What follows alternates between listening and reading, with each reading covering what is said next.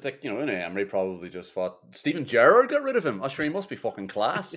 Get him back and like bringing bringing Bertrand back from loan is a clear winner. I would say this, like bringing him on for Leon Bailey was the most obvious choice you'll ever have to make. It's obviously a sacking Steven Gerrard, really, wasn't it? This is Paul McGrath. You're listening to the Villa Podcast. My mind's telling me no. This is what makes Big Bertie T so hard to resist. But my body,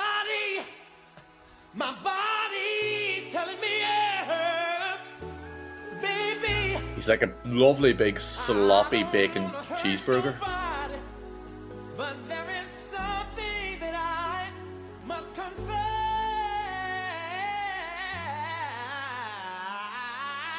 You know that ultimately he's really bad for you, but my god, is he delicious.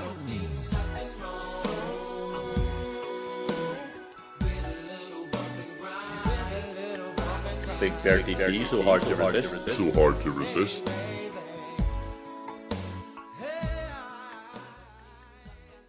It was Bertrand Russell who once said,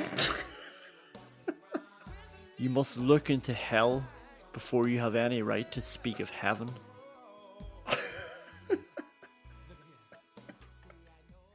if ever 14 words could do justice to what it's like to support Aston Villa this season, if ever anyone could articulate what Unai Emery has done to all of our lives, and I'm not just talking about fans, I'm talking about the players as well. Bertrand Russell also said, Fear is the main source of superstition and one of the main sources of cruelty. To conquer fear is the beginning of wisdom. I don't know if Bertrand Traore is a superstitious man, but I know that man mustn't be afraid of anything. the one thing I absolutely know for sure in my life is that I know Bertrand Traore has conquered fear a long time ago. He he marinates in courage, he cooks in boldness, he drips with wisdom. And after getting one start throughout the whole of last season, after being cast off this summer, he was told we'd rather have no wingers than keep him around. Sent, off to what they said was a retirement home in Turkey, only to answer the call. And the only reason he answered the call was because the January window was being a bit cheeky to us. Having played just 51 minutes since his injury at the end of December, giving us just five minutes tonight to do something special against Leicester. Bertrand Traore is the hero. His first goal for Aston Villa in almost two full years since that goal against Chelsea in May 2021. And not only all of that, not only the adversity, the fucking fearlessness like we know he has, not only the players forcing him to take in all the love from the fans as, as they all joined in, fans and players, in, in singing his name. He did it all in the most Bertrand Traore way any of us could possibly imagine. Welcome to the show, Liam. Welcome to the Bertie T show. Yeah, and when I saw that ball getting rolled out to Bertrand Traore, I haven't been as sure of a goal since um, Anwar El Ghazi stood over a penalty against Barrow. Like, name an Aston Villa player in the Premier League era who you would have preferred that ball to roll out to in that position, in that situation. There isn't one, Conan. It, it was perfect. The stars aligned. It just all came together like a perfectly assembled burger. And I can neither confirm nor deny that I came at the same time as well. It certainly sounded like it did. And w- one of the reasons he was perfect, he was the perfect player. Because, like his namesake, Mr. Russell, he's a truly original thinker, a great mind. And I think that's actually that's actually the reason I got their names mixed up last week. It was not not because they share a first name, but because they share a similar intellectual capacity. But the key difference is Bertrand Traore is unencumbered by the boundaries of rationality and logic. He's, not even he's not even bounded by physics. He transcends all that bollocks. It's not for him, Conan. He's just an absolute fucking hero hero is the only way to put it, and it's so, like I just love. We had this with El Ghazi as well. Became such a hero at stages, and I love the surety that they bring in certain instances. you know, when they when they rise above themselves like that, it really is inspiring. like I'm going to be bouncing into work tomorrow, ready for anything, ready for anything. Bring on the world because Bertie T has told me it's okay. Don't be afraid, just go for it. And like this was at a stage when Leicester were afraid, they were all freaking out. You know, they were trying to clear it, they couldn't.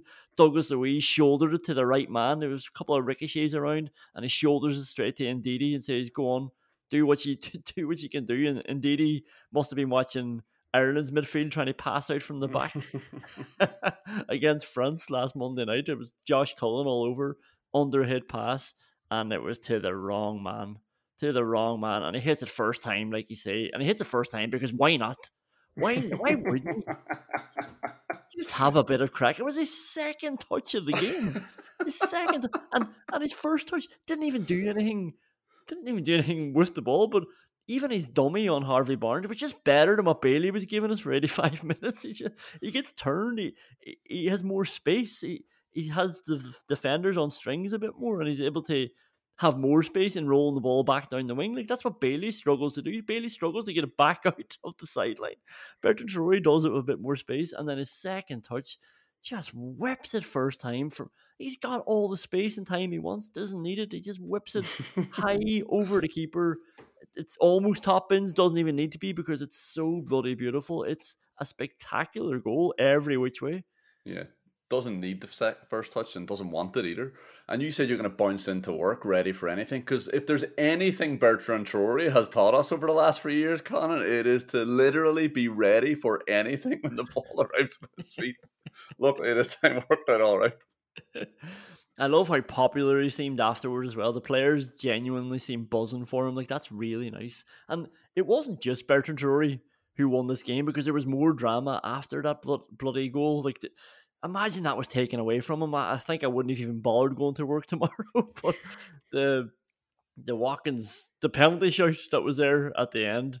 I mean, this was a disaster from Graham Scott from start to finish, really, because I don't know if you remember how this free kick came about initially. Jhon Duran should have had a free kick on the mm. left for Villa, and he gave Jhon Duran the free. And then he seemed to change his mind because I don't know, did he feel sorry for Leicester because VAR were looking at someone in the box? And then he just changed his mind and gave Leicester the free.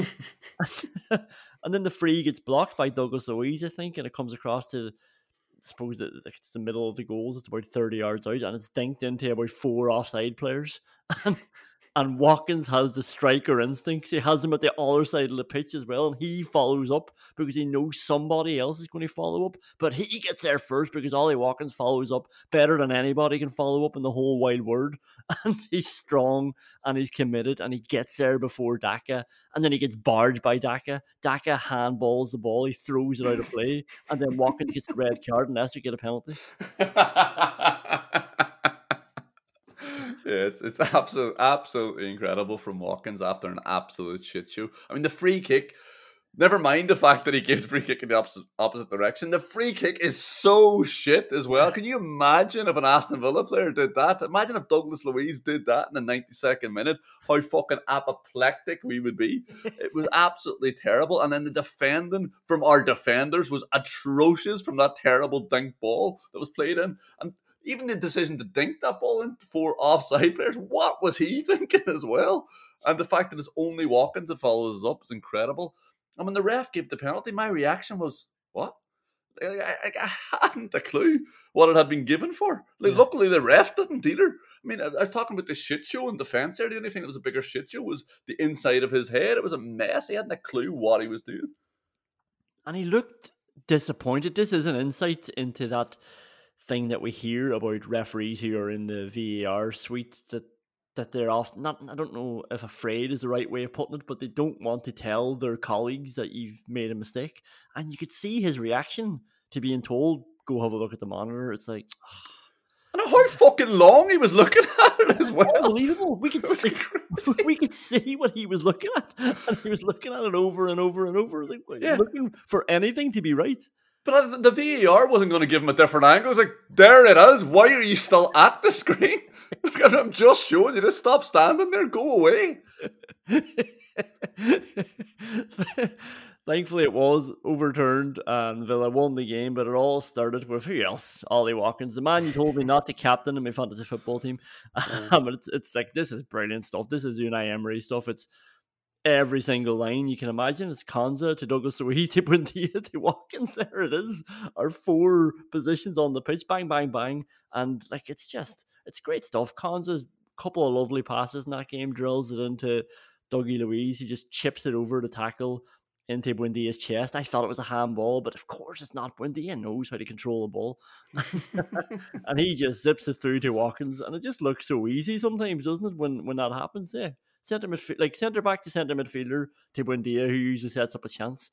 And it's I think it's great touches to start with from Watkins. he, he takes he goes for fast because I think he doesn't care anymore about Souttar. Once he's in behind him, that that's it sorted. So I'll, I'll go for fast. I'll try and take his space, and then he overruns it a little. But it's it's a lovely little finish, and I can't believe what's happened, what's transpired in the rest of this game because what I wrote down, and it wasn't really a joke, but I thought it would be funny enough. I said only two people finish like that. Ollie Watkins and Bertrand Traore, you know, two like only two people could understand how a ball could move like that. They could do it so cool. They could do something none of us were expecting. We think they got it wrong, but they haven't got it wrong. It's only Watkins and only Bertrand T. Yeah, uh, he's so desperate to get it onto that angle as well that he loves that he nearly he nearly lost the ball dragging it across the pitch just so he could pull it back across his body into that bottom corner. And in my memory of that goal, there were three players hanging off him. You know, Castagna came in to help out the two centre halves. But then I saw it back after the match, and Harry Maguire is just ambling back. Like he, he, he, doesn't he doesn't start running until he sees the ball rolling over the line, and then he immediately stops again. Obviously, but like I, I say, obviously, as if to imply he knows the rules of the sport. He certainly didn't seem to know he was supposed to be stopping Watkins from scoring. well, well, one thing we know about Harry Maguire that they all tell us is that he's a good ball player. he's good on the ball, and that was a great ball over the top from Fass. Is it Fass or, or Face? I don't know how to pronounce it, but it's a it's a perfect touch for Bar- from Barnes. It's a bit of an iron goal for us because nothing happens. You know, normally when they score and we're coming on to talk about a podcast, you want to watch it back. Let's you know, and usually I go back to a minute when somebody gave away a throw in that they didn't have to give away. But but here was just kicked over the top and and Ashley Young's caught out and he's you know, if the touch wasn't that perfect, if the drive wasn't that brilliant, and the finish wasn't that top class, he might not have been caught out. But yeah, it's, it's very well done from Harvey Barnes. And once he gets in behind our our aging right back, and he definitely Harvey Barnes is definitely the winner tonight of the "Would you sign him just in case" award. I mean, that's that. Uh, Harvey Barnes apparently has 32 league goals for Leicester. That means he's only scored five other goals outside of Aston Villa games. it is bloody annoying, isn't it?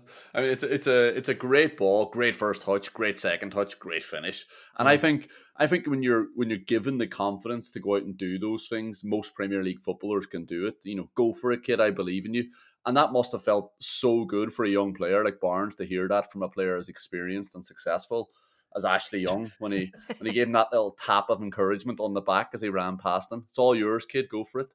Ashley Young has to take him out immediately. I, I, I, don't mean the smart thing to do, it's the lower risk option. I mean, he has no other option. That's what Ashley Young has to do as soon as that ball gets, before the ball gets played, he has to realize he's isolated here and the ball could get dropped over his shoulder. Bizarre defender from Ashley Young. He should have just taken his ankles straight away. As soon as he took that touch, take his ankles. Well, football is a food chain and if Ashley Young was getting a run around by the youngsters out there, he still had time to teach a couple of other youngsters a few lessons. And per Dewsbury Hall, I mean, this is great. Ashley Young's not going to be able to stay with Barnes for 90 minutes, but he is going to be able to get Dewsbury Hall out of there long before 90 minutes are up. And this is the reason he's going up in the Weimann meter, and I don't even mean just drawing two yellow cards. I mean the bloody run from the Villa, from the Leicester corner, Villa defending it in the box. And who is it driving up the other wing? It's Ashley Young. Give it to me, push it in front of me. And he gets to the ball first. He's way into the Leicester half.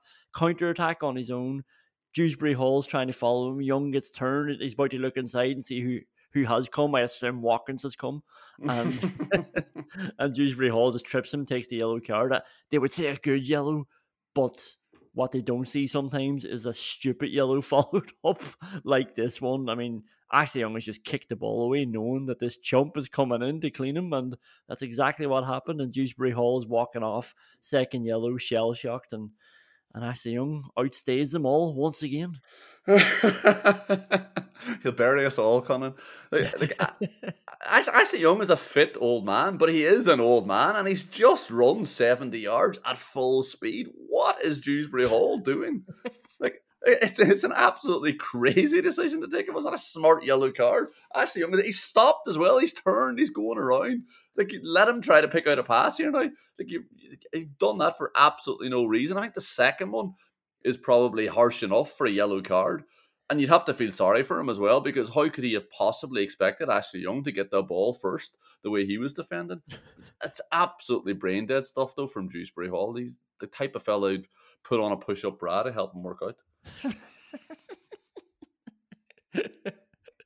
All right, let's leave that there. We've got loads of awards to hand out tonight, but first we're going to WhatsApp and just see them. Big Bertie T, so hard to resist. So hard to resist.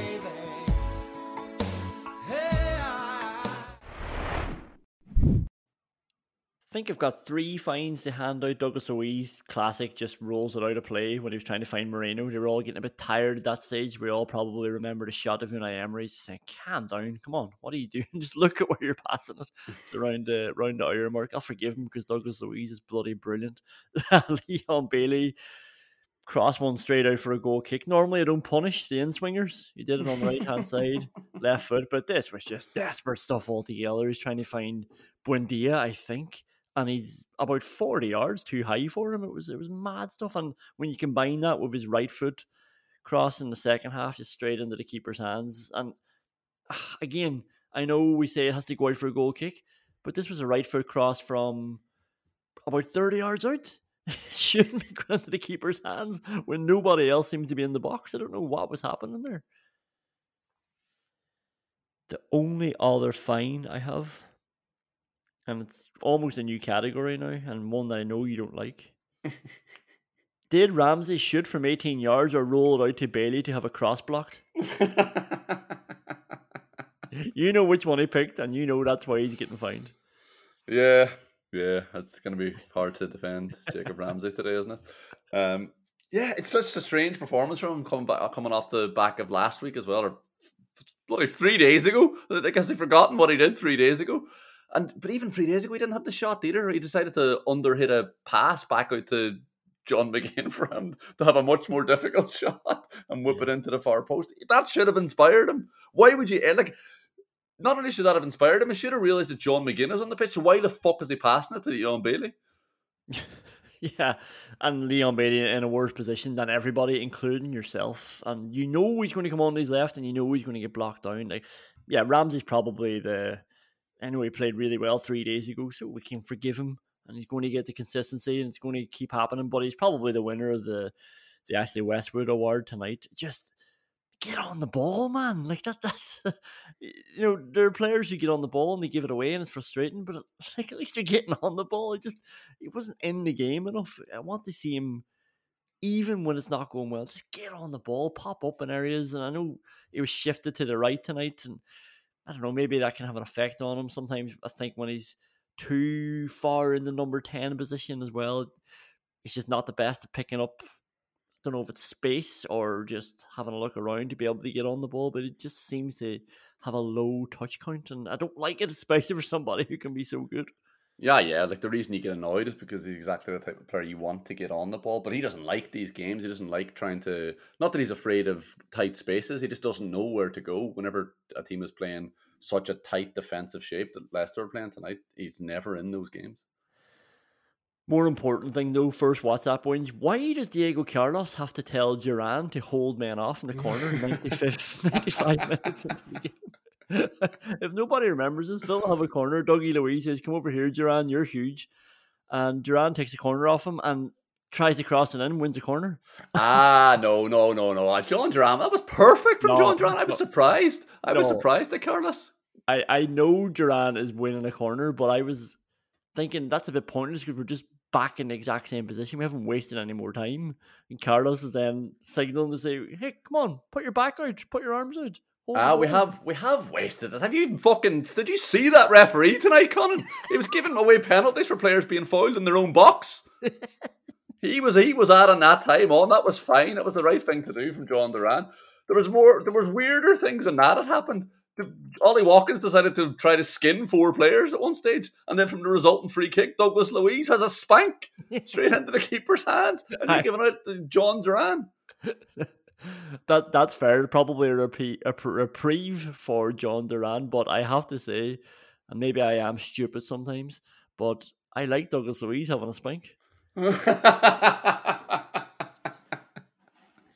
The second WhatsApp whinge, that commentator just said the Leicester coach looking remarkably composed after it showed 10 seconds of Unai Emery talking to his assistant. And I'm pretty sure that commentator fell into the trap because Paco Ayestaran, Unai Emery's coach, is in the middle of the frame.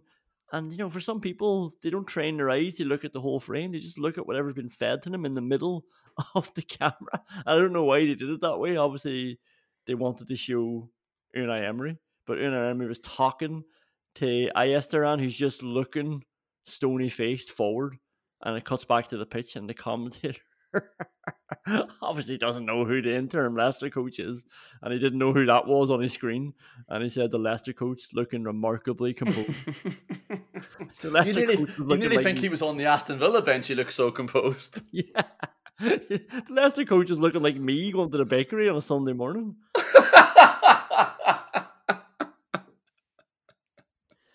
Third WhatsApp whinge. Did Leon Bailey just take the ball off Ramsey to then run alongside the ball until someone took it off him? I'm really surprised you framed that this way. I'm, I'm really surprised you didn't just have a needless little needle at uh, Jacob Ramsey. Did Jacob Ramsey let Leon Bailey take the ball off him? it did cross my mind. Yeah, that was that was incredibly frustrating. And it's the the weirdest thing about that is like, yeah, Jacob Ramsey shouldn't be deferring to Leon Bailey there, but also Leon Bailey should at this like not only should Jacob Ramsey not defer to him, Leon Bailey should know at this stage that he's not going to do anything useful himself and just you know just try to survive out there. Let's talk a little bit about Bailey while we're here. I know we can go into the Glenn Whelan Award, but we might as well do it now. Why, why Bailey? Like, why, why is he getting so many chances and for eighty-five minutes as well? Especially when Bertrand Traore's there, you know, because he's playing a different game to everyone else. It's, it's, it, it's I'm not even in the endearing Bertie T way that we always say. Oh, Bertie T's just doing his own thing out there. Like, the rest of the team are doing these little neat interplays. They're rotating positions. They're linking up really well. Bailey's running down the sideline and then trying to run back up the sideline, and and, and he's usually failing at that. And I don't know, I don't know what we're getting out of it and why he's getting so many minutes. And he's in such a bad, bad run of form as well. I mean, like eh, maybe he's been outside Unai Emery's apartment as well with his with his zoom lens camera. Maybe he's got the same same technique he had with Jared. He's got some he's got some pictures that Unai Emery doesn't want anyone else to see. It's baffling. I mean, he, he can't shoot, he can't make decisions, he can't pass. He, he couldn't pass on chlamydia. This lad, he's useless. he's uh, I, I can't I can't understand how a manager is as forward thinking as Unai Emery as well can tolerate this because it's stopping so many passages of play. Like it's we, it's unbelievable. We've we've fixed we fixed our defenders being able to pass the ball to our midfielders. Now when they get it, they're giving it to Leon Bailey sometimes. so what was the point of fixing those two interim steps to get the ball to this lad to just run blindly? It's it's baffling. And not only did we have Bertie T there who came on and with two touches won the game what, what is the story with Jhon Duran? Every time Jhon Duran gets minutes, he looks great. Yeah. It's it's it's it's a strange, strange situation. Yeah, look, we'll probably come back to it. There's there's loads more time to get annoyed at Leon Bailey. Hopefully not as much in tonight's podcast. The last WhatsApp one comes from Nick on Twitter. He said, Note to Austin MacPhee, it's okay to take a normal corner once in a while. the fuck was this about? I just don't understand. I don't understand what goes through his head. He just has these fascinations, these periods in his life where he just can't make decisions, and we're currently in one of those decisions. That game was madness. Like not one was there a corner put in? There was one the first corner, I think, where Douglas Luiz does the X Man fucking symbol. Oh, and then the- yeah, but the one time he probably could have played at the edge of the box because everybody was on the Leicester goal line. All the Leicester players, like McGinn, was standing at the edge of the box. You He, oh, you, do you want to give it to me? Like I'm completely free here. Yeah, yeah, yeah. you- You're, you're right as well, actually. But uh, everyone else ran in and he didn't bother using it. But all, they were so convoluted as well. There was one where he played two crossfield balls. Maybe this wasn't a part of the routine, but I think it was because the t- two players played the ball first time back out and ended up with John McGinn. He's ro- has to roll Yeah. back to Konsa, I think, at one stage. It was madness. Yeah, there was one on the right. Yeah, it was played short, and then it got switched to the left wing and switched back to the right wing for an in-swinging cross. And I was like, Ugh, I know we're all up for changing the angle stuff like, but actually we've gone back to the same angle. And yeah, I don't know. Uh, it seemed like the outcome for a lot of these routines was to have a twenty-yard shot. I mean, I ju- just let Douglas Luiz shoot.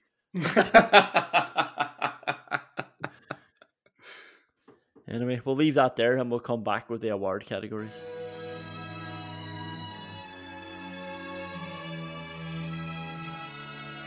Roy Keane thinks Scott Parker is a dweeb.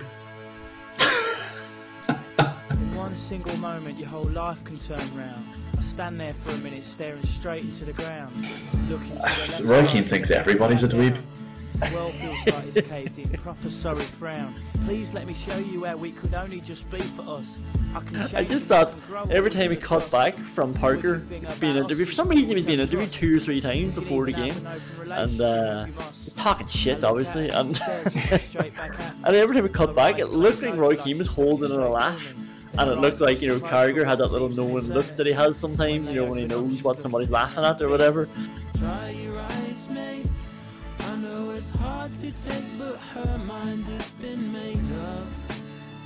There's plenty more fish in the sea. Like, he's a proper football bloke, you know, and he, he tries to pretend that he's intelligent as well, so then pretentious football writers can get behind him. Scott and uh, Roy Keane, just that's absolute fodder for Roy Keane. You know, he, he, he snuffs that out immediately. He hates bullshit, and you're right, he hates Scott Parker.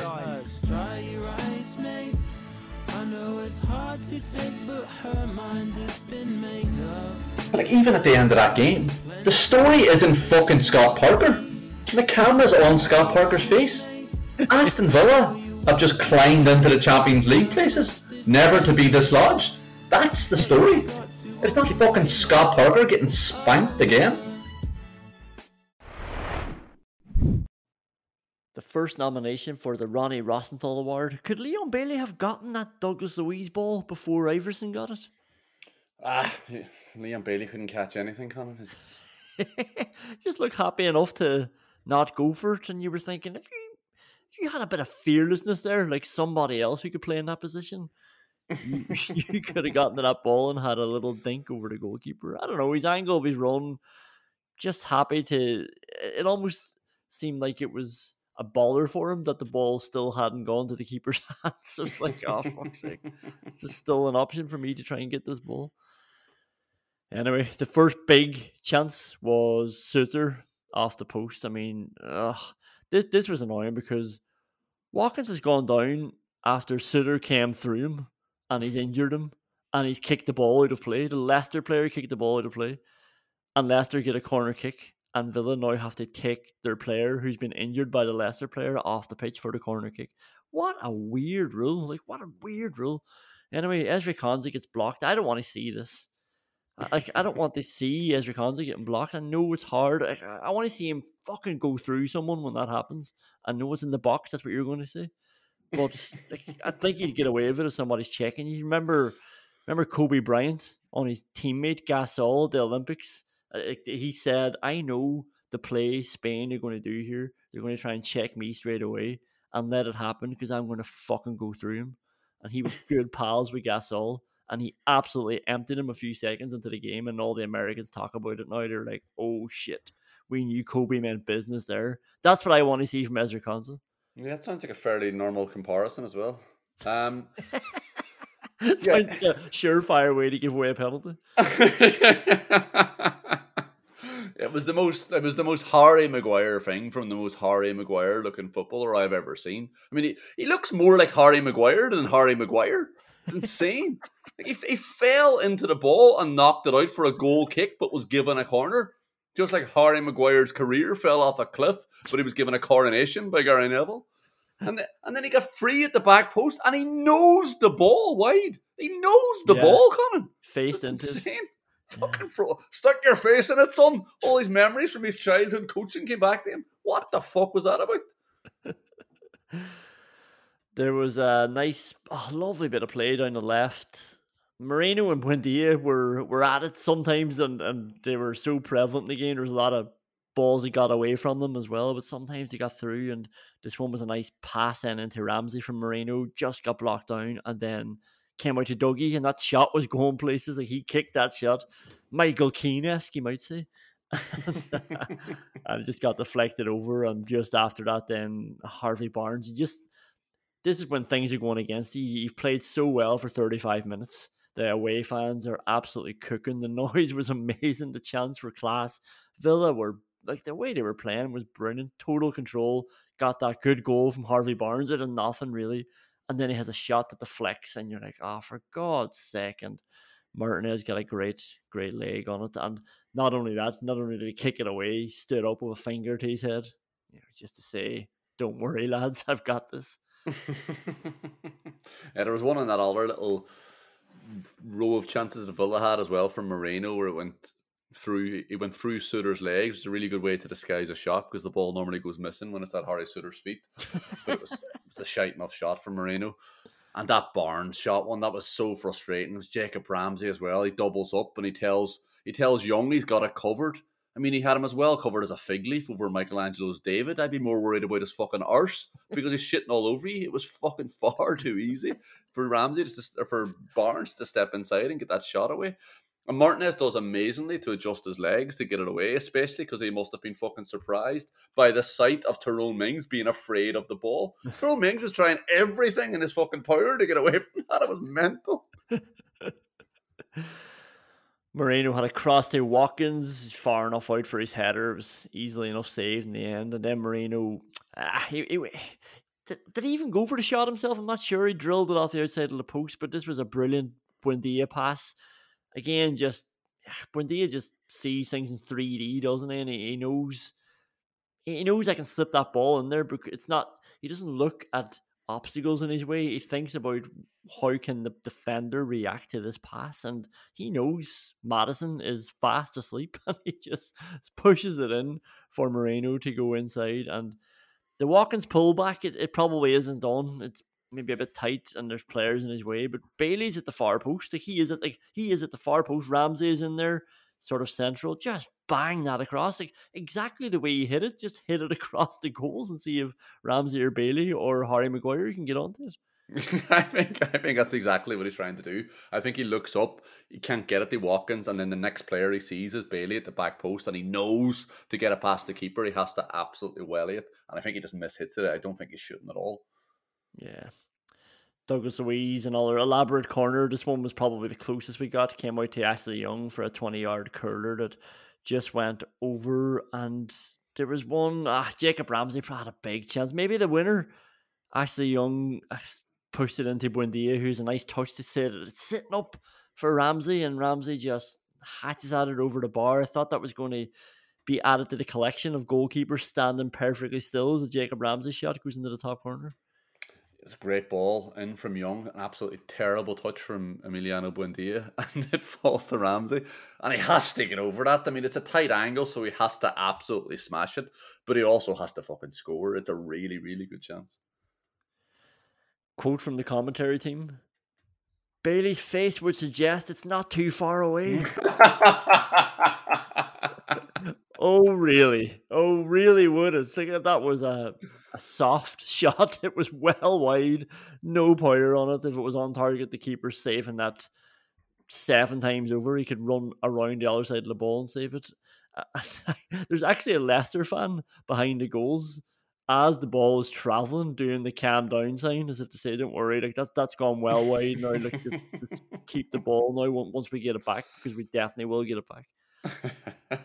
he was probably doing that before, when the ball arrived at Bailey's feet, like holding his face afterwards as if he can't believe it. I mean, either he's trying to trick us into thinking it was close because he's so daft he doesn't realize that there are cameras in the ground, or he's or he's trying to trick us into thinking he can do better there because he's so daft he doesn't realize we've all seen him play before.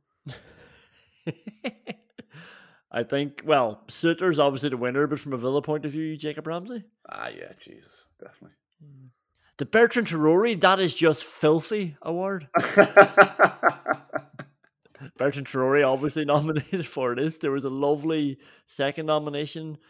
Emery Buendia, just that nice little right to left when he's coming down the left wing, moves the ball from his right foot to his left foot to go around someone, gets it to Watkins, who flicks it back out to Buendia, who then gives it to McGinn, who was using his arse quite well again tonight, and he, he rolls somebody. Just really nice play from Villa. I think it broke down when Buendia tried to get it to Bailey, and that's actually not Bailey's fault.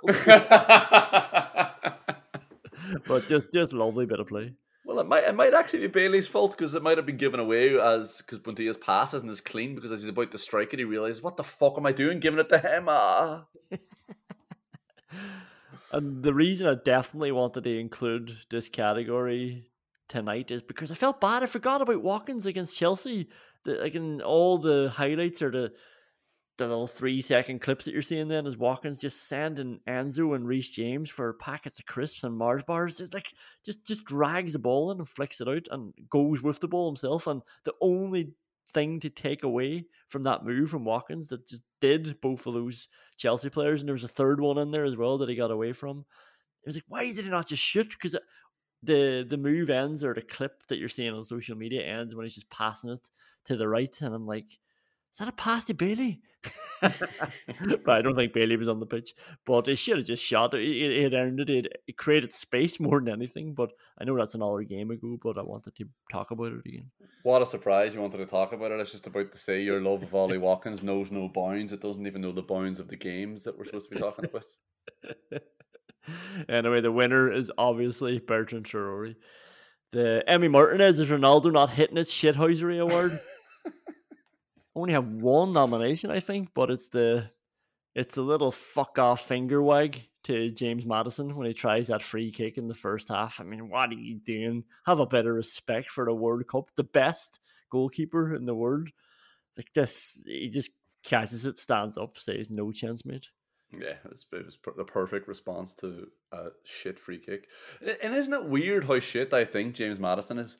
I mean, that that, that free kick that that free kick really sums him up for me. Like you know, all style, no substance. But then I hear he's tearing it up for England. He's probably averaging ten goals a season.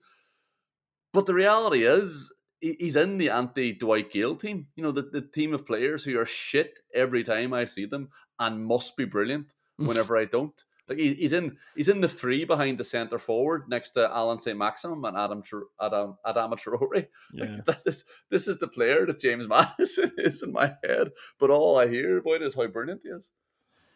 Yeah, I probably jumped the gun giving Jacob Ramsey the Ashley Westwood award because Maddison was anonymous tonight and like the only time I really noticed him was that shit free kick and then him falling asleep at the at the right back position when when Moreno went right past him. But Maddison and Vardy probably both ahead of Jacob Ramsey. That mm-hmm. was again that was the most frustrating thing when you were watching that game then unfold. You're like, none of these players have done anything except Harvey Barnes. Why? Why is it one one, and why does it sort of feel okay that it's one one as well? Because I don't feel under any real pressure in this match, and that was due to the creative hub that is supposed to be James Maddison was completely wiped out. Yeah, and to be fair to Allan Saint-Maximin and Adama Traore, you always fucking notice them when they're on the pitch. the Peter Enckelman, what the fuck award. Tyrone Mings, what are you doing in that halfway line? I mean, holding on to it until someone takes it off him. Like, it's always one of these ones, isn't it, where you do well and then you just keep going. It's like, mm. oh, you're right to drop the shoulder, you're right to push it on a little bit, but sooner or later you have to just pass that ball 10 yards to Konsa, who's standing there waiting for you to pass it to him. Yeah, sooner or later you have to realise that the Leicester players are thinking sooner or later he's going to start keep running and just keep running into us all. Like they had trapped him there and he just he just fell into it. It was unbelievable. Mad decision. I think the winner though is the Ashley Young header at right back. I thought Kortney Hause was back with his 50p head. Tries to head a ball clear, goes straight out of play. That could be another fine for him, but it So was just. I it think didn't go straight out of play. It went straight down the line to Harvey Barnes. Oh, yeah. He just headed it in the wrong direction. It was it was a, a bigger 50p head incident than anything that Kortney Hause has ever, ever managed to muster. It's the strangest thing I've seen happen on Ashley Young's head since he chowed down on some seagull excrement. It was absolutely mental. All right, let's talk some tactics. I don't know if this is a Tim Sherwood award or the Glenn Whelan award, but what do you think the thinking was behind Ramsey to start off with on the right hand side this time?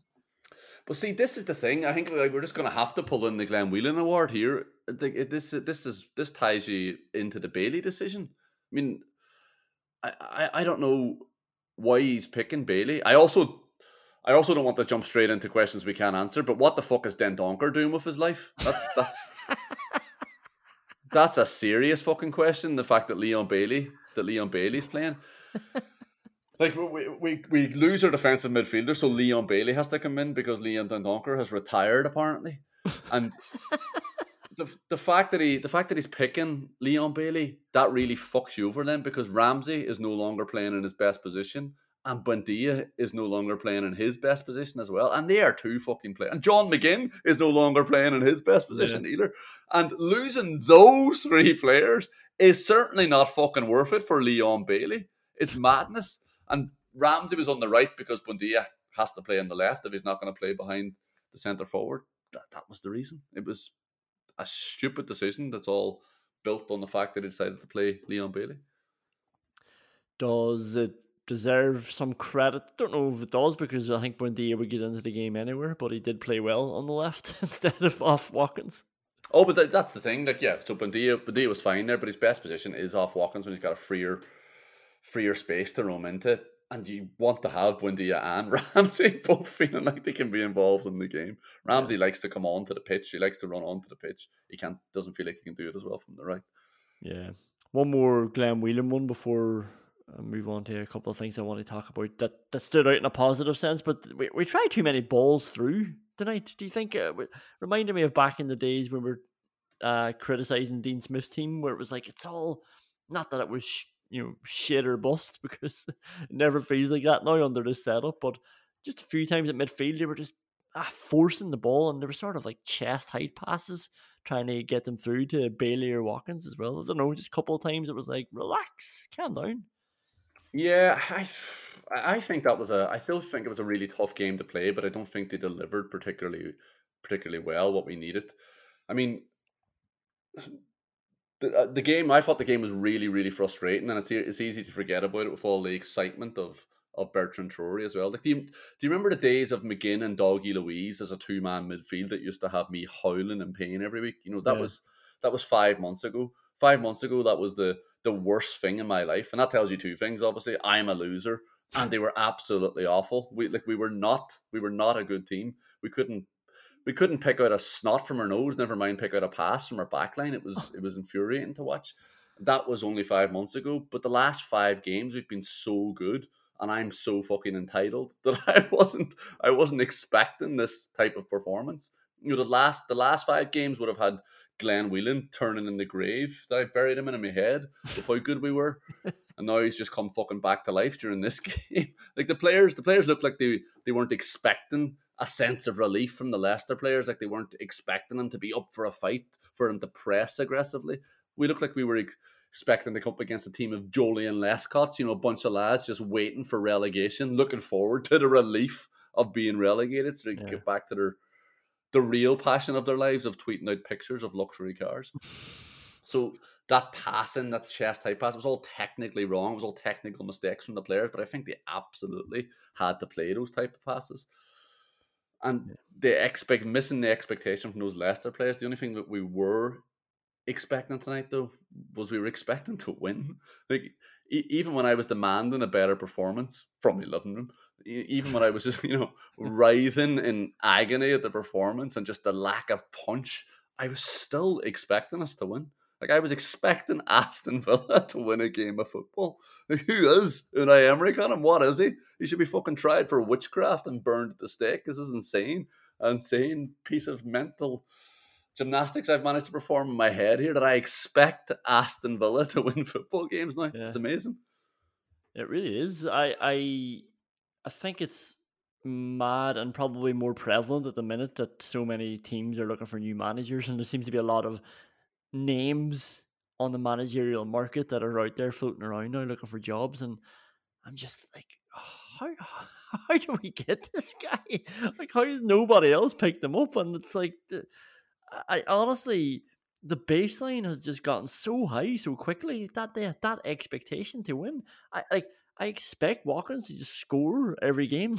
it's uh, like I, knew he was going to score against Chelsea, and I knew he was going to score against Leicester, and you know we're away from home. And I looked at both of these games at the start of the week, and not not even fearing them, not going off for fuck's sake, looking at it, going. Jesus, like they're they're tough games, but actually, if we come through them the way that we usually do perform, then, then going to feel really good on Wednesday morning. And now here I am starting this podcast saying, "Bring on work, bring it on." like it, it's mad. And the, the I think one clear, tangible example of all this is how quickly the the passing around the back has just become so effective. Like we uh, people freaked out very quickly at that, and that just seems to have quietened down completely because they're all so they're also good at doing it now. They're also effective at doing it, and teams back off or they just get out so easily and they get the space and they know what they're doing and in all these positions. And like everybody's learning so quickly, and the players do deserve credit as well. But they're probably like it's probably great for them having been kicked for so long, and we're just saying there how shit McGinn and Douglas Luiz double piv- pivot used to be, and it's like it must be such relief for them to have this setup and the form that they're all playing in and knowing what to do in every position. It, it's honestly, I've never, I, like I can say it, I've never seen a coaching job as clearly done this quickly, and I mean in any football that I watch from from what Villa were under Gerrard to what they are right now. It's it's madness. They're in the top seven. They're in the top seven, and it's it's it's five wins out of six now.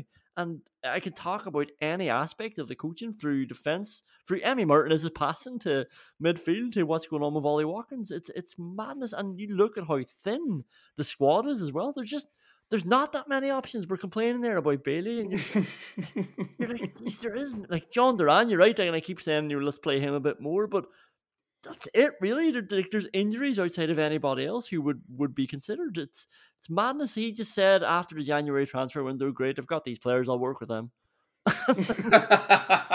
and look what's happened. Look what's happened. We had a three game run there that was like we lost to Arsenal and Man City and we lost to Leicester, the anomaly of four mistakes. And he was so pissed off, so pissed off that he's come back now and we've been undefeated in six. We've won five of them. We've conceded two goals. One was a penalty that shouldn't have been a penalty, and one was a bit of magic from Harvey Barnes. He always scores against Aston Villa. yeah, it's it's really incredible, and the, and the best thing about it is the way he started making us win is by making us play fucking football as well. I cannot believe it. We're literally having our cake and eating it too. It's absolutely incredible, unbelievable. Yeah, I think the winner of the Tim Sherwood "We Play Two Number Tens and Bamboozled Them" award, which you know that name's not get, aging very well now, considering Tim Sherwood has admitted to being bamboozled by science. Um, it's Bertrand Traore, right? It, like it's just the way he's rejuvenated his career and his use as an Aston Villa player. Like there's another really clear example of somebody working with what he has. I can't get a player I want in January. Okay, can we bring him back from Turkey? Like th- that will be better than having nobody. It makes so much sense, and it actually doesn't happen enough in football. People just tie themselves to these rules, like ah, we sent him out for the season and we might sell him in the summer. It's like no, Mm. bring him back. He, he he's better. I'll use him, and if he doesn't do that, we don't win this game tonight. He's Yeah. third. His third match, and he looks good. Bertrand Troy looks good. Yeah, yeah, and but like you know, Unai Emery probably just thought Steven Gerrard got rid of him. I'm sure he must be fucking class. Get him back, and like bringing bringing Bertrand back from loan is a clear winner. I would say this, like bringing him on for Leon Bailey was the most obvious choice you'll ever have to make. It's as obvious as as obvious as sacking Steven Gerrard, really, wasn't it at the time? I mean, and the, the thing is that Unai Emery would have trusted himself as well. Like he, he almost certainly knows Bertrand Traore as a footballer, so he knows how absolutely disgustingly talented he is. and he knows that that's not something he's ever going to have to worry about. All he has to worry about is his actual performances. So get him back and try to fucking inspire him. Let's see what he's like with a manager. Yeah. Let's do the Weimann meter going up. Not aged well. Speaking of not aging well, referee Graham Scott. Low bar to start off with. I had it for him giving a yellow card to Castagna for crying and looking for somebody else to get a yellow card. It's it's always nice when that happens. Yeah, it is great, and he flashed it off straight away as well. It was brilliant, and he let everybody know as well. So there was absolutely no no let everyone in the crowd know why he did it as well, and it quietened everyone down. Yeah, going down, referee Graham Scott. Nah, what did you? Going up, John McGinn. I think he was really good again tonight, uh, and he was cutting out a lot of ball, keeping the momentum going. He, was just solid and good on the ball, and I know like last week or Saturday we didn't want to encourage him shooting from 40 yards and I don't want to encourage him too much doing this either but the use of his arse was really good tonight. Like it really was. He used it at the right time. He was turning out really well. McGinn is turning on the ball all the time. He's facing the right way all the time and he's not needlessly using his arse. Every time he uses his arse it's worth it and act like he played really well we talked about how bad Maddison was and I think McGinn was a big part of that as well. Yeah, McGinn was very good, but I I couldn't enjoy his arse. I couldn't enjoy his arse tonight. It was just too many bad memories, and especially against a team like Leicester, who I thought pressed pretty effectively as well. Like you know, they sat really deep, but whenever they felt like the press was on, they were quite good at it. And John McGinn probably needed to use his arse in those situations, but there's a couple of times like, oh, did you get away with that, or is that ex- exactly what you expected to happen? And just given the past, yeah, I just couldn't, I couldn't enjoy it. Going up, Ezri Konsa, he flirted with a little what the fuck moment of his own at the very start with uh, Jamie Vardy, and it was like, come on, move faster, what are you doing? And he was a bit casual coming out. I think he gave away a corner, but uh, he was good. He was on top of Vardy every time any ball came into him. He was good on Daka when he came on. Again, I, am talking about McGinn holding the momentum at that halfway line when Leicester were trying to get out. I think Konsa was really up their arses and forcing them back and nipping in for ball, and he was ah, he was just banging some nice passes through the lines as well. Yeah, I thought Ezri Konsa was uh, was fine. I, I, wouldn't necessarily be driving him up the Weimann meter, but I'll allow it. Thanks very much. Going up, Douglas Luiz, obviously, if he can go up any further. I think Ollie Watkins has to go up. We probably haven't even mentioned him enough on the Weimann meter, have we? It's which is incredible. Like he starts scoring goals and we take him off the Weimann meter. a man who was at risk of having the Weimann meter named after him as well because he, he was playing very much like Andy Weimann, all heart and no end product. But Jesus yeah. Christ, as he turned that around. And yeah, he's probably not getting talked about enough on the Weimann meter, but he's getting talked enough about him. We're talking enough about him at the top of the show because we're talking about him every fucking week because yeah. he scores every time he puts on an Aston Villa jersey. Would you put Bertrand Traore up? What? of course, that's how you do two touches. That's how you do two touch football. You take two touches in five minutes and you win the game away to Leicester. What? What? What a hero! I, like I know we've touched on him now loads of times, but he has to this could be one of the greatest rises in terms of Weimann meter. Like, I think I put him up after he appeared for the first time as well a few weeks ago. But this is just coming from what he's come from and went through it all at the top of the show to this. It's it's a really special night for him. It is a special night, yeah, and it, it's I'm delighted he seems so happy about it as well. I don't know why I just wasn't expecting Bertrand Traore to have emotions because he never seems like he cares about what happens with the football when he's on the pitch. But to see him peel away and celebrate like that was was heartening. Anybody else you particularly want to go up or down? Appendia was pretty good as well, and I think yeah. Emi Martinez that save of his feet was was absolutely incredible. So you nearly you nearly put him just up for that. But other than that, maybe Jhon Duran. Let's keep his let's keep his heart up. Let's keep his head up. He's he's out there. He's toiling away, and he's just not getting as many chances. I'm sure he'd fucking love to have. Yeah. Okay, questions we can't answer, but probably will it's always a little bit insulting, isn't it, when teams sack the manager after you beat them? You're like, what? What were you expecting, or, what, or what's what's so damning about this that you couldn't swallow a Unai Emery defeat like everybody else is having to swallow? But Chelsea had gotten rid of Graham Potter, and my God, they they got him out the window. I have to say, like Chelsea is a basket case club, etc., etc. But it really hadn't been doing well, and I don't mean results. The performances weren't great, and the team selections were a bit bonkers. Really, they were the way they changed, the, the way the formation changed, the way the players were shifting positions, the amount of people he was using. I know he had a big squad. The Athletic did a big piece on him. They're talking about him having forty players, forty first team players, but part of that was because he didn't just take action then when he when he acquired this whole new squad in January. He didn't send people off to train with under 23s. Wouldn't be in his nature as a coach from the Athletic. Like it's I don't know, it's um it was a it was a pretty bad job from him. I think he was a walking dead man really and some of this piece is gold if you do get a chance to go through it and and look at it. If you want to know how nerdy some of the Chelsea players are, some refer to him as Harry or Hogwarts behind his back. You know, because his, his surname's Potter. Mm. Eyebrows were raised at the head coach's plaids to say, We're going to try and win the fucking Champions League. because they knew then that he was trying too hard. Because they knew that wasn't in his nature. They wanted him to be a bit more like that, but when he did do it, they didn't like it. Um, and yeah, it's a whole. I wouldn't say it's a hit piece on him. They're being a bit kind to him as well about how how tough the job was. But yeah, like the the players didn't seem to be revolting against him, but they certainly didn't think he was the man for the job.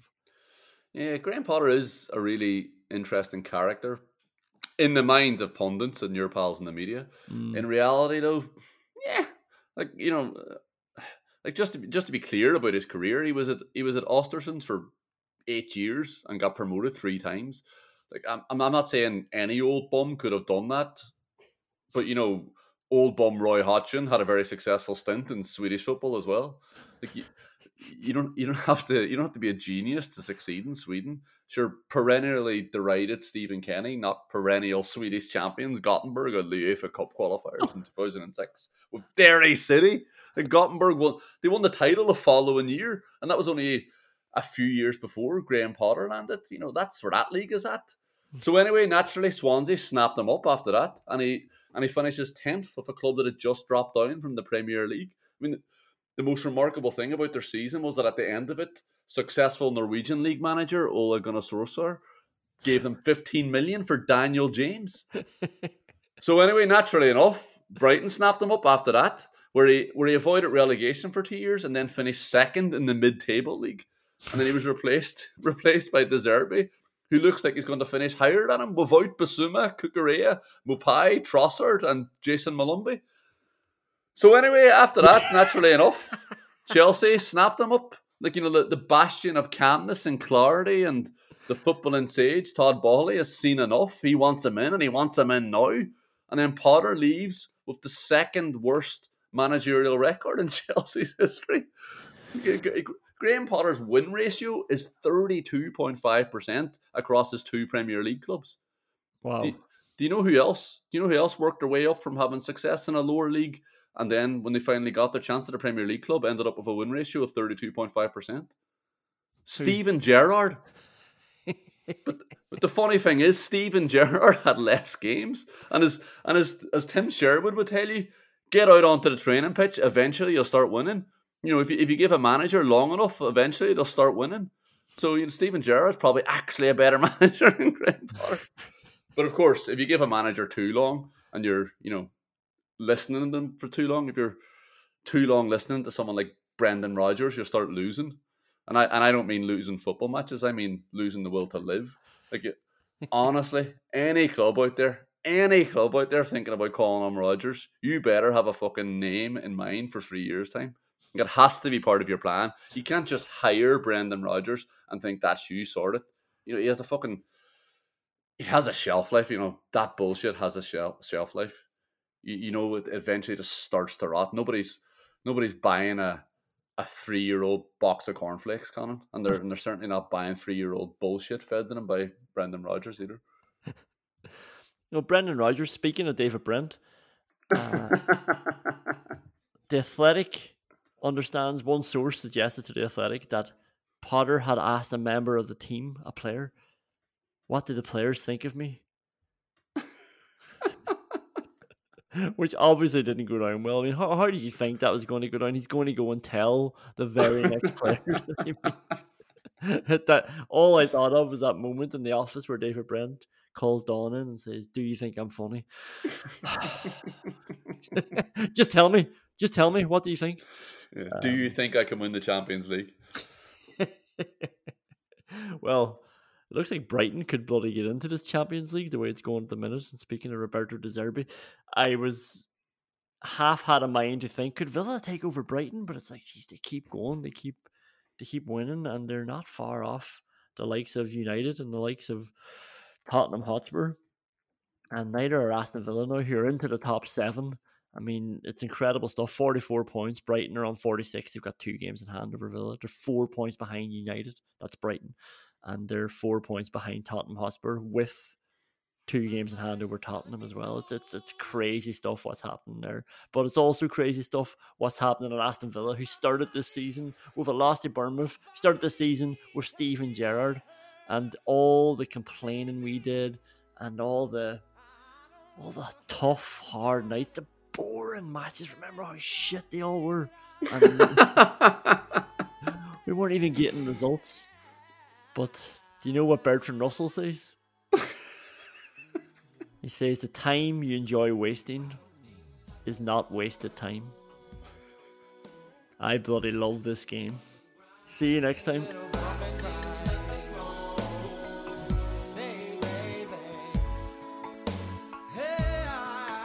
But what do you say about the people here now saying it's time to go on a diet?